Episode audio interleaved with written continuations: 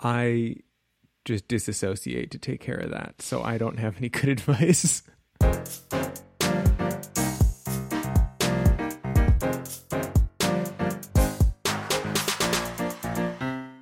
Hey, Zach. Hey, Liz.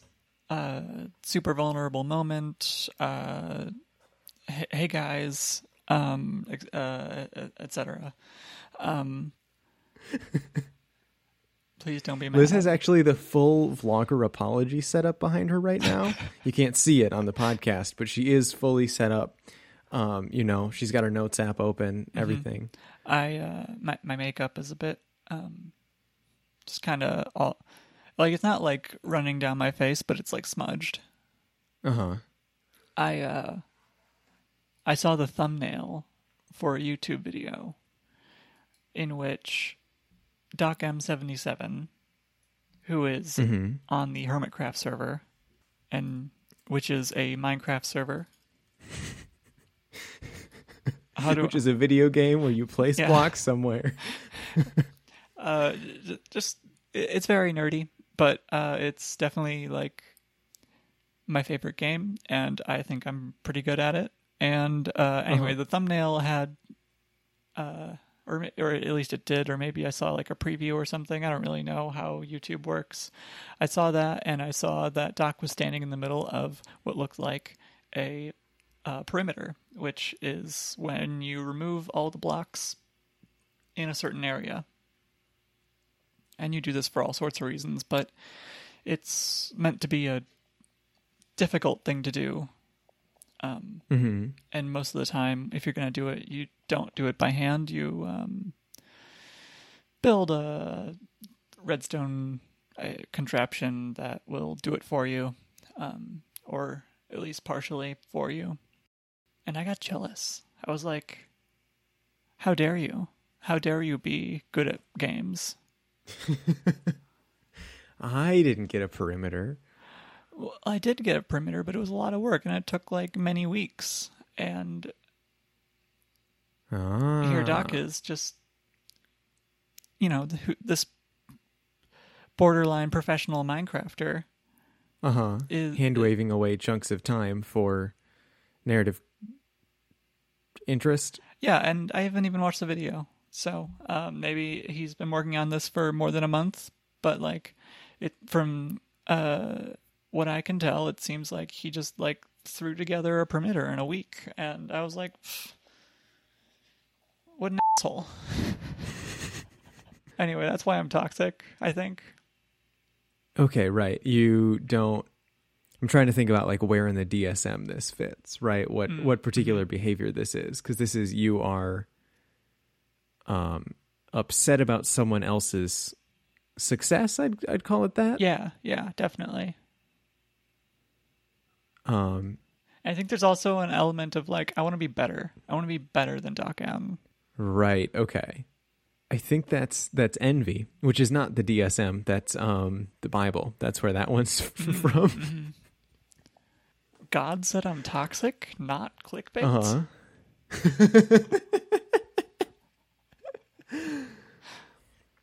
Committing a deadly sin. Anyway, uh, how do I? Um, what what drugs do I need to take to make that Um, stop happening? So that's yeah. I think what's what a little bit of what's happening there. Um, what do you think you're gonna do about it, punk? Um, Um, so, like the way I'm looking at it, there's like two options, right? It's like either I work on these feelings and I kind of like, you know, I I work through this. I um, I, I uh, re-evaluate some behaviors. I uh, apologize sincerely on Twitter via the Notes app mhm. and I, you know, going forward, I try I try to do better. Um, or if that doesn't work out super well, I could simply get better. Mm-hmm. Get good. Yeah, if I just get I- good, I think I could Yeah. make these feelings go away. Yeah. No, that's definitely not not a hedonistic treadmill of any sort. Um, I mean, I've heard from a lot of uh, college overachievers uh, that spite is a powerful motivator, and so I think if you capture this this anger and this frustration at Doc M seventy seven, um, you can use it to propel yourself beyond anything um, he could even dream of. Yes. Yes. This is good. I will And step one is starting your Twitch channel. I think. Yeah, I, I'm gonna put the I'm gonna put Hermitcraft to shame with the Uh-huh. amount of cool things I build. Right. On my new server, Hormitcraft. Community craft. Um, definitely have a house, have a definite living situation. Craft. uh huh, Homeowner craft. I'll invite Hassan.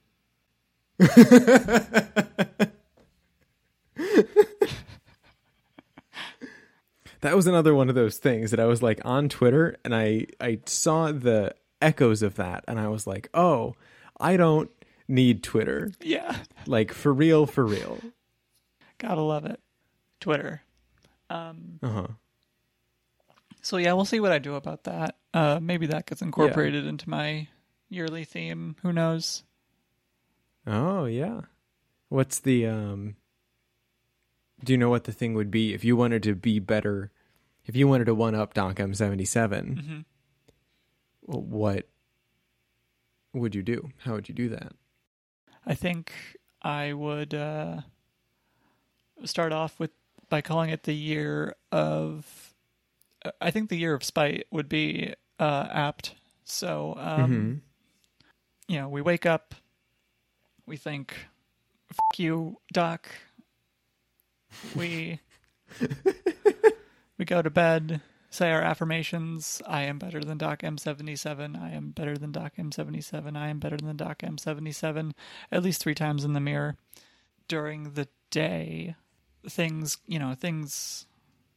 And I think I can expand this thinking out to like more aspects of my life. Like I really want to get good good at cooking, but I don't always have the motivation when it comes time to like actually make something interesting. I'm just kind of like Mhm. "Eh, let's make pasta again. But Yeah. if I was like fuck you Mary Berry, I want to be better. Right. hmm I'm thinking like maybe watch a Gordon Ramsay cooking show while you cook. Like Mm. really amp up the the tension and the sense of competition in yourself. Mhm. Mhm. Well, good luck processing those feelings in a healthy way. Oh, thank you. So I heard uh, recently, actually, that Doc M77 is also a futurist. Um, you might not know this, Jared, um, but Doc M77 spends his spare time um, imagining different futures, uh, as as people do, right? Um, you know, that's how we got uh, the internet or um, flying cars. Uh, we achieved those things because futurists first dreamed them up. And so maybe Liz, one, one another thing that you could do um, to try and get back at Doc M77 for the feelings that he forced you to feel about um, this thumbnail Mm-hmm. is to um, become a better futurist than he is. I, I don't know if I need to be a futurist, but I can certainly like take someone else's ideas and try to like make them happen in, in real life and then maybe we can instead of just dreaming Ah. up new situations we can uh, get a bit closer to that and then we can dream up new and bigger situations Right? Yeah. Maybe the maybe the real futurism is the things that we created along the way. um and one of those things that like sci-fi like your your sci-fi scientist or your Tony Stark type Mhm. Like one thing that I have is like a a personal server. It's like this isn't a, a, a computer that I can access from anywhere that can store files, do things like we can just have this thing running all the time and it can make life a little easier in some situations mm-hmm. without having to mm-hmm. worry about Google selling your data or whatever. Right. And I think the an implication of that is that like you can do the same thing from anywhere and from any device connected to that personal server. and also you can do it the exact way you want to do it and not have to you know there's no trust involved usually there's no um like there's an inherent limitation of this because it it was made by someone else and not necessarily for this ex- this exact use case Mm-hmm. so like it has a lot of automation potential Right. Yeah. um, and it'd be really easy. I think. I think it's like extremely achievable. This is like one thing that like people people in sci-fi movies they're like, yeah, we we got we got this because it's just like really convenient for the plot to just like have a computer that we can access from anywhere. Give me the Apple TV uh, series. We're in the middle of an episode, um, like high drama, obviously, like a NCIS style show. Middle of the episode, somebody just has to waste five minutes trying to airdrop a thing from their phone to their exactly. computer Exactly. for the plot. for the plot.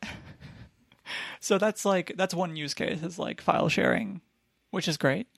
But I feel like there's it, we there's lots of potential there. Like anything a, a computer can do, which is you know growing by the minute. Mhm. Um, it it it, it sounds interesting. It's, uh, Yeah. and like I said, achievable. Something like you could, I could sit down and I I have a server. It's hosted on Linode. It doesn't have to be though. I could put, set it up in my office here, and just have it running constantly. And I could, uh, like back in the day when I wrote journals digitally, hmm one of the things I would I would do is uh, I would write the journals locally, encrypt them, and then upload them to the Clued, The Clued. and then delete the local copy, and then it would just be encrypted on Apple servers, which is enough security for me. hmm But what if I sent it to my personal server and this personal server encrypted it for me and um, I didn't have to think about it. Right. I think the place that the personal server becomes useful is when it gets used as a building block. hmm That you can, that you as a developer can write an app in such a way that it assumes a personal server exists and that it can perform operations like put a file in, take a file out, encrypt it, decrypt it. Um, And have that be like reasonably reliable. Yeah. Uh, I actually have been thinking about this because of a blog post I read a while ago um, by Allen Wirfs-Brock uh, called Personal, Di- Personal Digital Habitats, um, which I think is the same kind of idea.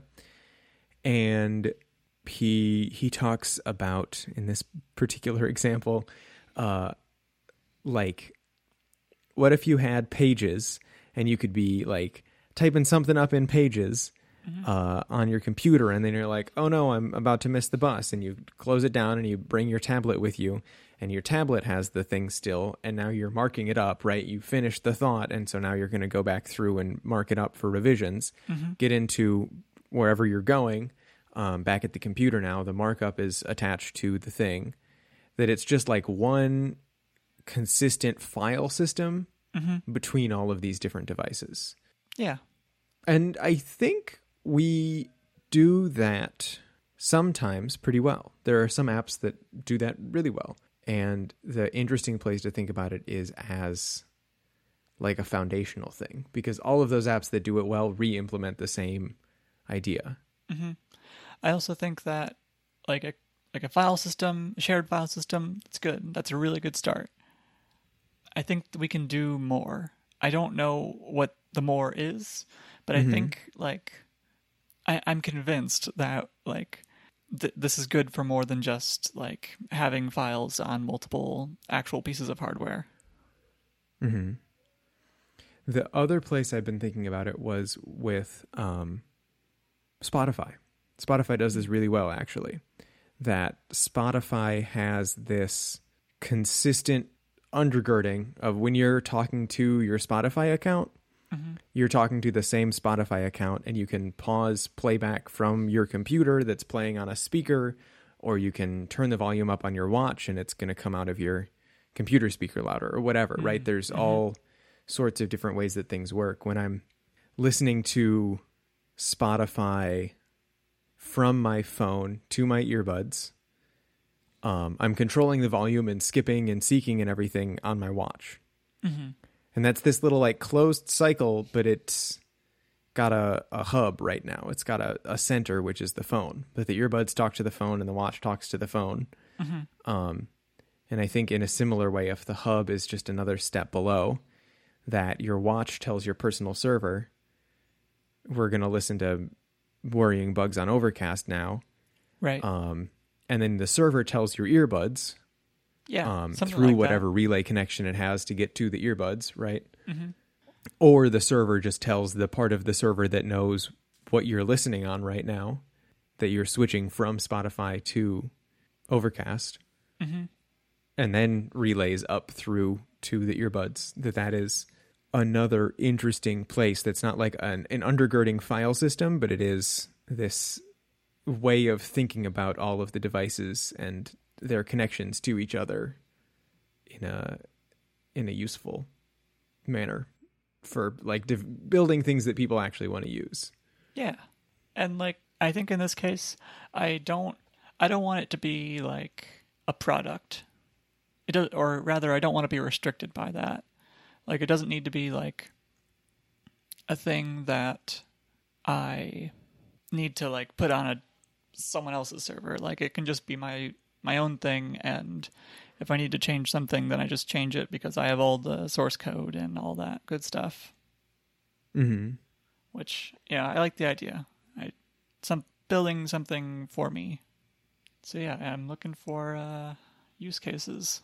Most of mine right now are file system oriented, right? I was like, ah, another one, Get Kindle that you Mhm. can like read read your books on your iPad and it like syncs to. Mhm. And that's that's just a, a a file of to what point you are in the in the book. And I was thinking Git, and then I was like, that's just files. it's more just files. Well, so that's the thing. That's see, that's what Unix has done to us. It's all files. right. It's files all the way down. I suppose we could do like a. It could hook into my email, like a. I'm I'm thinking like okay, what are some like computations that it could do? Like it could filter my email for me. Mm-hmm. Um, home automation. Home automation could be good. Jarvis knows I'm listening to Overcast, so it makes the lights orange. Exactly. you make your partner um, wear a a watch, a Jarvis watch, and it doesn't do anything. There's no like location or anything, but it connects to the internet. Um, it's a little photon board, and all it does is it turns a different color based on what media you are listening to. It's a green a green wristband right now, and that's because Liz is listening to Spotify. Mhm. Just so you know, just so you're informed.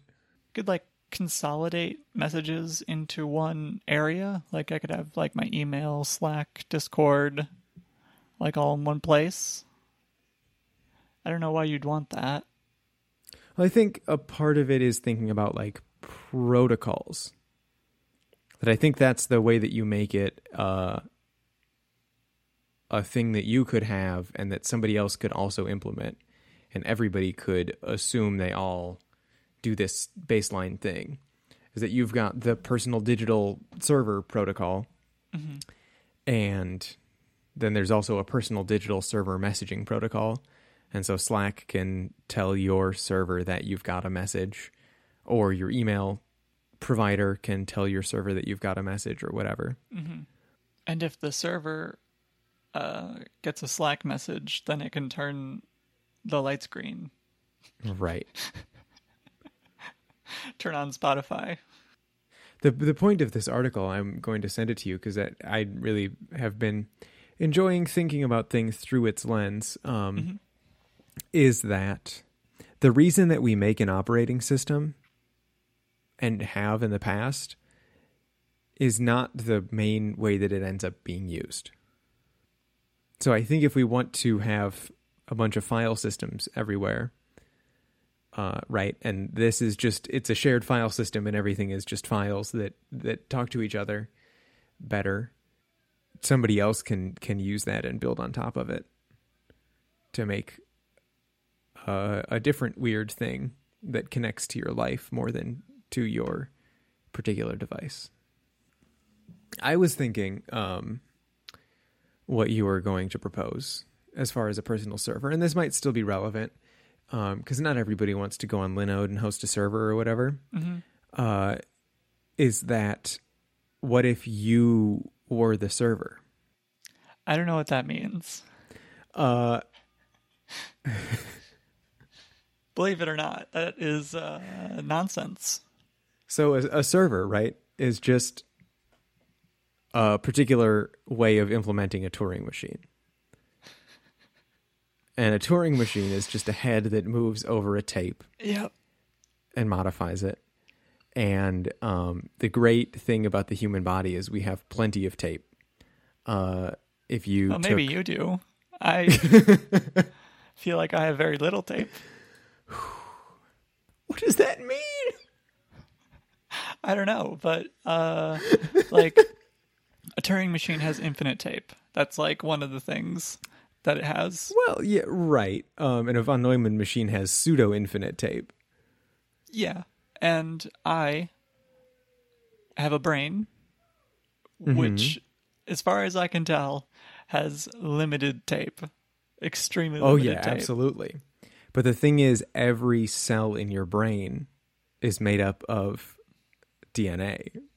Well, it's uh, made up of a lot of stuff, a lot of stuff. But within that, then is the DNA. Mm-hmm. And So I need nanobots to go in and change my DNA so that it. yeah, change your junk, junk DNA. Turing machine, junk DNA Turing machine. I, lo- I love the idea of uh, creating non- nanobots to create a, turn- t- a Turing machine. We're gonna make these tiny little robots with even tinier little computers in them, and with them, we're going to make a Turing machine. you know there might be yeah some some issues there my my follow-on thought from that was thinking about how once we have nanobots that get particularly small how do we interact with them right because they're not going to be operating at any frequency that we can control Right. Um, but that is a question that I think has already been answered by the books, the trilogy, the Dark Forest trilogy, um, because they had some nanobots of a sort, and once they had two of them, they could arrange them in a particular way that they were each able to communicate with one another and then detect larger wavelength signals. Right. So that's how you do it with the nanobots, is that all the nanobots talk to each other and you talk to the nanobots as a mesh. So to build the the mesh with you at the center, you need to first build a mesh with the nanobots at the center. Mm-hmm. Instead, Uh-huh. Wha- let's have nanobots change your memories. Ah, okay. I instead of opening up Twitter, Twitter I can just remember Twitter. I can experience Twitter. Hmm. Cut out the middleman. Except where's Twitter now? Then we still need servers. Well, surely if they can put memories in, they can take memories out. Or rather, not take them out, but you know, Ah. read them, watch them, put them in other people's What happens is- If you see other tweets and then you save your tweets as a draft, mm-hmm. the nanobots remember and they make everyone else also remember the tweets, Exactly. the tweets that you saved as draft. Mm-hmm. It's flawless. Mm-hmm. There may be some flaws. So another thing that you could do if you had uh, yourself as a server, or uh, maybe I guess a personal server made of metal, sitting somewhere in a rack, um, is you could choose to host your own implementation of all of the mail protocols, the email protocols. Um, Could. Jared, you may have heard of these. These are um, kind of new, fancy, newfangled things um, where we communicate with one another by electronic mail. Um, and the way that it works is you send, you compose an electronic mail. Uh, you get that to your server. Your server figures out where you're trying to get that to, and then it sends it on to the other servers, and the other servers know how to listen to messages that say, "Hey, I'm an email message," and then they get those messages and they uh, give those over to the person for whom the email is intended. I know that that was a weirdly constructed sentence. Liz, can you confirm it made sense? I I think it I think it does make sense. Um, but Zach, why wouldn't we just uh, use um, Gmail? I'm not sure if uh, it's uh, been around for a while. I think it was. Um, yeah, I'd say it's pretty widely used. Gmail Uh huh. Specifically so that we don't have to re-implement email every time we want. Um, well, so the thing is, they uh, are stealing your wives and your guns, um, but most of all, your information. Um, and that's the thing that I really care about. That's my information. And also, yeah, and then they steal your information, then they charge you to hold on to it. Right? They go, ah, ha ha ha, this is my information now. And then you go, hey, here's 16 gigabytes of information. And they go, that's too much information. and so they charge you for it, like a therapist kind of. Um, and That's hilarious. And so now they're stealing your information because they stole too much of your information and they've got to put it somewhere. They're charging you to steal it. Um, and it's not sitting on a server that you own and control. And so you're like, man, what if I want to put it on my watch or my phone? Um, it's not as if they have protocols to to resolve these things, but it's it. Gmail doesn't eh, deal with the uh, personal server protocols, the personal server mail protocols, Right. And maybe if you self-host it, it would. It's It it, could. could. It could. No one would stop you. Exactly. Um, Okay. Okay. I'm convinced. I, I'll re-impl- re-implement email. that was not my call to action there. Oh, my no? call to action was not to re-implement email. Sh- it's already done. I don't know what to do now. What do I do with it now? Well, uh, I mean, probably start a very lucrative career as a person who can implement the email spec in like the course of a minute or two. Um, Uh, no, sorry. I already deleted it. I, you, it took too long. um, so like, so, so do you, you're not right re-implementing the email spec. So you've got to get your emails somehow, right? You get oh, emails, sure. right? Yeah. Right. Um, yeah. I'm probably gonna gonna keep selling it to Google. Okay, that's fair. I there there was a Liz I knew who had qualms about that sort of thing sometimes. No, I still do And have so the I'm not- qualms. I just I just don't care anymore.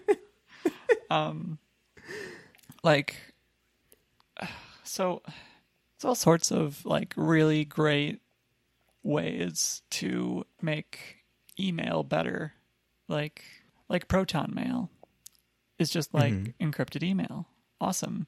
It went it, it can't encrypt it during traffic because it's not how the email protocol works. Um, but if but it, storing email, um, it's all encrypted. That's real nice. Um, it's free ish, and um, if you are sending to another Proton mail a- address, it'll just be encrypted the whole way, Mm-hmm. which is cool. But it's a little not super convenient because of all that encryption. Uh, it it's not terribly like how do I put this? Like it's just kind of annoying, you know. Like it's already something I don't want to be doing, and now I have to type in two different passwords and the two-factor authentication, and I, I don't know, not real into it. I'd Mhm. rather just like swipe through on my phone. I just want mail.app to to give me the the emails, please. Yeah, so and then I could so I could uh yeah, another option besides Gmail would be to host it do something similar, host on your own server. You don't actually have to re-implement everything. You can just you know, get a library or whatever, and probably Ubuntu Mhm. comes with it um these days. Yeah. Um and that way you could like host your own server and then but then like and then you could put it on your phone and stuff and it could be there, there's something there i guess is, um but uh you'd have to do some special things to put it on your phone. You'd have to um maintain it if if anything broke. Um if you aren't getting emails for some reason there's like a hundred different things that could be wrong and like some of them aren't, aren't even in your control um and also like it's money like it's either like a server that's running constantly otherwise it's not getting the emails because i don't Mhm. i think if the if the server turns off and you get sent an email i do not think you will I think the server email. that tried to send it goes like, "This is not. Yeah This like is not going to work." the person who sent you the email will get a could not send this email message. So that's no good. Um, so either you're running a server constantly or you're paying to host it somewhere else. And yeah, it, there's a and and also there's DNS. You have to do DNS, Mm-hmm. which uh, like a hundred things could break, and also DNS could break, which could break in a thousand different ways. Yes. and then and then there's like Google and Google makes Gmail and Gmail's really reliable. It is it has convenient apps and also you can put it on, in different apps like Mhm. uh, Spark.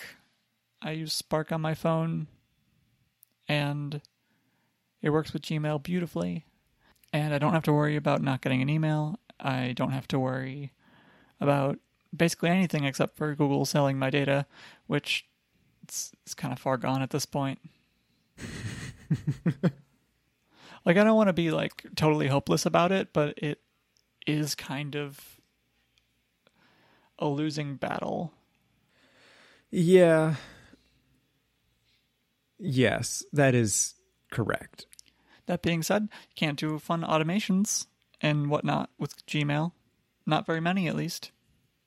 hmm So I ask not just in the interest of, uh, you know, rehashing the the email protocols, but in the interest of, um, I have, I have my email address that I like to use, which is zach at zachsharp.me. Mm-hmm. Um, because like that's me. That's that's my name, and then a dot me. Um, but currently, it gets to me by way of the hover mail servers, and then once those get the hover, once those get the mail, uh, then it forwards it onto Gmail, and then I get to see it, Mm-hmm. and that could take anywhere from one to fifteen minutes, for some reason. Um, but I want it fast. I want to get those emails fast. And if I cannot hand them to Gmail in the process, that would be preferable. Yeah, and I bet there's some like wonkiness with replying as well. I think replying is fine. I hope. It's been fine so far. Do you reply The thing about email is Gmail? you can say it's from whoever you want. Oh, good point. good point. Yep. How how do you do you accomplish that though? Like how are you typically or do you just not? Ah, so when you say send mail as, you can send mail as yourself, or you can add a new send mail as account, and it looks like this one uses TLS to connect to mail.hover.com. Oh, okay. It'd be fun. It, it would be really annoying for everyone, but it'd be really fun to uh, have your ser- your email server uh, create a new email address every time you send an email. Just like Yeah. SHA1 hash at zachsharp.me. and then just really just annoy everyone because they can't Uh-huh. figure out how to send an email back to you. I think that's not a not a good idea, but it certainly is an idea. Well, it could also keep track of like who you sent what. So you could be like, Mm-hmm. Amazon gets this email account, and if they want to send me things, they there has to be a good reason. but you know, it's not a huge pain in the ass like it would be to set up a different Gmail account every time. Uh-huh. Uh So what I'm actually considering doing is to do Fastmail. Okay. um, because people have advertised it to me, and you can use your custom domain and you just MX over to them, and they are pretty secure, as secure as you need them to be. The one thing is that, like, technically, employees can see what's in your emails if they're like you know high enough up in the tool chain not the tool chain, the chain of command, Right. because like they're sitting unencrypted on their servers, um, or actually they are encrypted. They're just encrypted with a security key that Fastmail knows. That's it's still encryption. I think the idea is if somebody walks in and steals a hard drive from them. I don't know. I'm looking at Bron Gondwana, uh, and doesn't look particularly trustworthy. What's this? Uh, I'm looking at our team and the chief executive Ah. officer and director, Bron Gondwana. I don't know. Although I do think I would trust Andrea uh, DeFolio with my life. Oh yeah, oh yeah, absolutely. And also, it's a company, and their whole deal is you pay them and you get a service, and th- like that is pretty straightforward. And a lot of times, internet businesses are not as straightforward about what you're getting and what they're getting. Uh, and sense. I think that's pretty cool. Hmm, okay, so looks like five dollars per user per month. Yeah. Which is I I spend that on coffee. I love how that's always the thing. The thing is always like, oh, I spend that on coffee because, like, yeah. Yeah, I s- Yes. I, spend that on coffee. Correct. And then I'm going to keep. And so now you don't have that to spend on. well, it's also fifty dollars per year, which Mm-hmm. I mean that's that's two more coffees in your pocket. Right. Yeah. That's a pretty big deal. I'm on a strict, um, you know, exactly 12 coffee a year uh, plan with my local coffee shop. I'd be. I'm curious about your experience. I. I hope it is good. They don't do creepy typing predictions. That's a funny way to say we didn't implement a feature. a creepy feature, but a feature. Uh huh. and it also uses JMAP, which is the latest email standard. Interesting. It's JSON IMAP, I think, and an Algebra Resource Center. and also, I'm pretty sure they invented it. I'm into that. I I, I like Yeah. that. Oh, wait, I stand corrected. It is not a conversion of IMAP to JSON. It is a new protocol. It is. Is it similar data structures to IMAP so that you can keep your folders and labels and whatnot? End to end encryption. Cool. So I guess also if I if I ever want, I can make a JMap client hmm and use that. Does Spark do JMap? That's a good question. It's not listed as a JMap client on the JMap website, Hmm.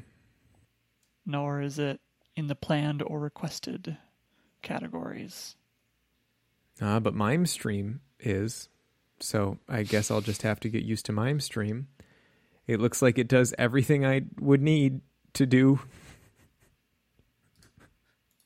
It's It's not email. like I have super stringent requirements. Is it actually? Wait, there is one thing I want, which is that it works on iOS. MimeStream is a native macOS email client. It works on Apple Silicon. Well, then surely you can put it on your iPad. Yeah, no, I don't think it works that way. I think it's uh, So it's a one-way operation direction. there. Yeah. Well, they just released three days ago. All right. Well, I'll have to I'll have to keep that in mind. I'll have to look at Fastmail. I'll have to figure out how to move my things over to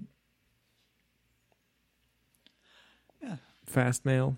I hope it goes well. I I, I really am curious about uh, how you find everything. In, in particular, I'm curious about the the experience of using the apps and whatnot, Mm-hmm. and also like I don't know. Uh, I don't know what you're planning on doing for like like are you gonna still support your Gmail address or just gonna Yeah. move everything over to Zach? No, there's no way I'm moving everything over to the the Fastmail address anytime in the next year. So you're gonna do two email apps, a forwarding thing, or a mixture. It looks like it does. It does still work with you know whatever Apple Mail, um, like Mail.app, and so Right. probably it does JMap as an option, and then also all the other ones Okay. maybe. And so then I can just have one app with two mailboxes, and I think that would be pretty neat. Out of curiosity, I'm just gonna open up my mail app. I'm I may regret it, but um, I want to know how many email accounts I have put getting put into one app at this point. And uh, this is gonna take a minute because the Apple Mail app is um, loading. Mm-hmm. It does that. It takes a long time to launch for no particular reason that I can see. Okay, here we go. Uh, let's see. We got one, two, three, four, five, six, seven, eight email addresses at this point. Yeah. How? Wait. Okay. Wait. That's a lot of email addresses. are all of those still active, or are some of those old school accounts or something that you no longer have? Um, one is an old school account for my, it was my UW Madison email account, but I still get emails through it, so it's not. Mm-hmm. I would not call it inactive, but it is an old school account. Um, some of them are emails that I no longer use in any personal communications, but it would be too much of a pain to, you know, tell Amazon that I have a different email address now. Okay. and um, also I have uh, a couple different email addresses that are all running through the Linode server. For example, Wait. what? I thought you were saying you use Gmail for all of them. Well, I do, but I don't. Uh, I, I have the mail set up, but it's a pain in the ass, so I don't use it. Mm, okay. would be more accurate, I suppose. Um, and then I have my actual email address, and that's about eight. There's probably one or two other ones that that were kind of on the way from old email to current email that were all personal accounts that just like a couple things use this email and or something Right. like that. So you have email accounts that go through your Linode, Mhm. and you mostly don't use them. Yes. Are they prone to breaking or anything? Uh, sending an email back is annoying because I don't know why, but like something always seems to go wrong when I try to tell the Linode to send an email. Hmm. You know, Linode has great documentation. Have you been to their 2013 guide on running a mail server? No, no, I haven't. Probably smart. Um, so yeah, those are mostly just like receiving only kind of things. Yeah. I would like to do a email overhaul, but I think it's going to have to wait until I get my personal server working the way I want it to. Because I think that would be the Okay. only way to possibly motivate me to do so. To like get everything sending to the correct email, to like only have to reply from the email address that I actually want to use Yeah. but also like there's some there's some uh merit to like like some segmentation in your email like just from like a hygiene perspective like i actually quite enjoy that i don't there like all the old services like all stuff i would have signed up for as an 18 year old um hmm amazon google that kind of thing. Like they're all going towards a gmail account that i don't use for personal stuff anymore Mm. Okay. I think the solution then is to have like Liz in her 20s at liz.biz. Liz in her 30s at liz.biz, right?